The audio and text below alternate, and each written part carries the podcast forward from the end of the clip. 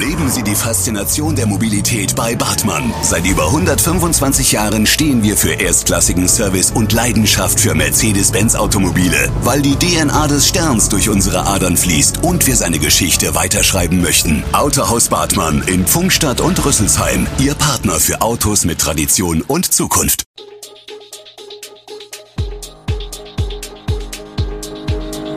Gude, unser morgendliches News Update.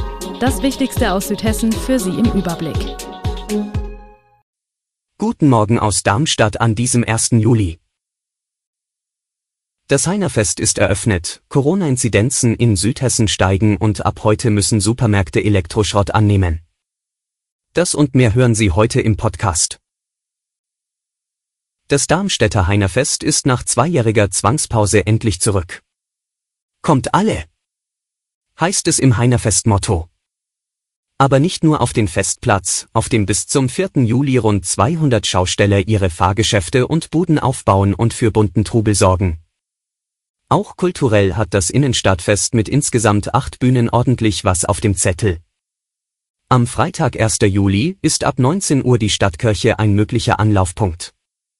Dort feiert das Jugendmusical Lachflash Premiere. Songs im Stil der Red Hot Chili Peppers gibt es am Samstag 2. Juli von den Smoky Peppers. Wer doch lieber Hip-Hop mag, geht zum Heinerfest Hip-Hop Jam auf der Konzertbühne im Herrengarten. Ukrainische Volkskunst gibt es am Sonntag 3. Juli um 13.30 Uhr auf der Bühne des Alle-Welt-Treffs auf dem Friedensplatz zu sehen. Eine der wohl besten Queen-Coverbands der Welt macht den Abschluss auf der Konzertbühne im Herrengarten am Montagabend. The Queen Kings entführen in die Welt von Freddie Mercury.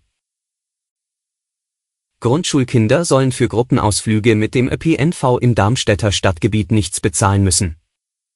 Die Stadt übernimmt die Kosten für bis zu zwei Tagesausflüge pro Klasse und Jahr. Bei 261 Grundschulklassen an staatlichen und 28 an freien Grundschulen kostet das die Stadt laut Bildungsdezernent Holger Klötzner rund 25.000 Euro im Jahr, die zusätzlich im Haushalt 2023 eingeplant werden. Der Magistrat hat dies in seiner jüngsten Sitzung so beschlossen. Im März hieß es noch, das sei nicht so einfach. Zwar fand der Vorschlag im letzten Bürgerhaushalt großen Zuspruch mit 66 Ja-Stimmen, bei 25 Nein-Stimmen, und war auch vom Schulamt ausdrücklich begrüßt worden. Aber, so stand es damals in der Magistratsvorlage, der RMV habe keine Tarifbestimmung, die kostenlose Klassenfahrten abdecke. Jetzt wurde eine Lösung gefunden. Der dritte Corona-Sommer verläuft anders als die beiden Vorgänger. Der heftige Anstieg der Ansteckungsraten nach einer ruhigen Schönwetterphase ist ein inzwischen bekanntes Phänomen, doch diesmal gehen die Inzidenzen viel früher als in den Jahren 2020 und 2021 steil nach oben. Nach dem vorläufigen Tiefpunkt zum Monatswechsel Mai-Juni hat sich bereits im Frühsommer eine neue Infektionswelle aufgetürmt. Die Entwicklung ist dabei in den südhessischen Landkreisen und der Stadt Darmstadt erneut recht unterschiedlich. Durch starke Ausschläge hatte schon im bisherigen Verlauf der Pandemie immer wieder der Odenwaldkreis überrascht. Und als gelte einen Ruf zu verteidigen, schnellten dort die Inzidenzzahlen erneut besonders drastisch empor. Von Werten knapp über 200 zu Monatsbeginn ging es rasch wieder in den vierstelligen Bereich, bis auf 1062,5 am 24. Juni. Darmstadt war in den ersten zwei Pandemiejahren oft die kreisfreie Stadt in Hessen mit den niedrigsten Inzidenzzahlen. Das hat sich in diesem Sommer geändert. Die Wissenschaftsstadt steht inzwischen anhaltend an der Spitze der fünf Großstädte, vor Wiesbaden, Frankfurt, Offenbach und Kassel. Die Inzidenz 886,5 am Donnerstag ist zugleich der höchste Wert in Südhessen. Ob das Schlossgrabenfest etwas damit zu tun hat, ist unklar. Keine Autos, viel Grün und auch ein bisschen Brauerei. 46 Seiten umfasst die Bauleitplanung, die die rechtlichen Voraussetzungen für die Entwicklung des Quartieres auf dem Gelände der Pfungstädter Brauerei schaffen soll. Die Planung umfasst eine Fläche von knapp 71.000 Quadratmeter, die sich auf urbane Gebiete, allgemeine Wohngebiete und öffentliche Straßenverkehrsflächen aufteilen. Auf dem Gelände sollen neben Wohnmöglichkeiten für Senioren im Scharlanderhof rund 350 bis 400 Wohnungen sowie 78 Stadthäuser als Reihenhaustypen entstehen. Die meisten der Wohnhäuser sollen nicht mehr als drei Stockwerke, ohne Dachgeschoss, haben. Das höchste Gebäude des gesamten Areals soll das Turmhaus mit sieben Geschossen sein. Das sehen wir als Wiedererkennungsmerkmal des Quartiers, erklärt die Vorsitzende des Bauausschusses Katrin Seeger, SPD. Das Quartier soll zudem weitestgehend autofrei sein. Tiefgaragen sollen ausschließlich als Gemeinschaftsanlagen genutzt werden. Ab sofort können Kunden alte elektrische Kleingeräte auch im Supermarkt oder Discounter zurückgeben, wenn die Geschäfte solche Geräte zumindest zeitweise im Sortiment haben. Toaster, Mixer, Kaffeemaschinen, Laptops, Smartphones, Kameras, Föhne, Rasierer oder elektrische Zahnbürsten im Schnitt fallen etwa 20 Kilogramm Elektroschrott jährlich pro Person in Deutschland an. Altgeräte liegen häufig vergessen im Keller oder werden einfach im Restmüll entsorgt.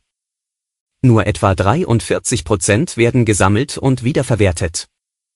Das soll sich ändern, berichtet Bundesumweltministerin Svenja Schulze, SPD da in den Kleingeräten oft umweltschädliche Stoffe wie FCKW, Quecksilber oder Blei sowie wertvolle Rohstoffe wie Aluminium enthalten sind, soll mit der Erweiterung der Abgabestellen die Entsorgung erleichtert werden.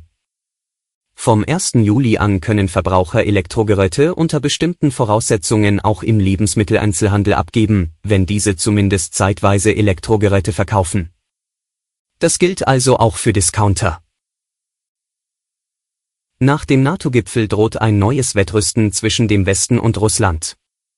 Kreml-Chef Wladimir Putin kündigte an, auf die mögliche Verlegung von NATO-Soldaten nach Finnland selbst mit Truppenverlegungen reagieren zu wollen.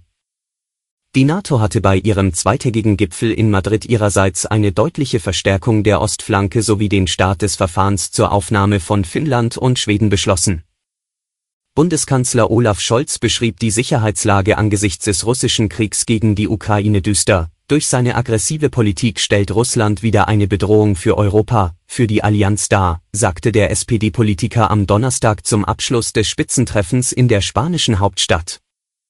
Am Donnerstag beschlossen die Alliierten zudem, den gemeinsamen Haushalt deutlich aufzustocken. Bis Ende 2030 sollen nach deutsche Presseagentur Informationen mehr als 20 Milliarden Euro zusätzlich zur Verfügung stehen. Alle Infos zu diesen Themen und noch viel mehr finden Sie stets aktuell auf echo-online.de.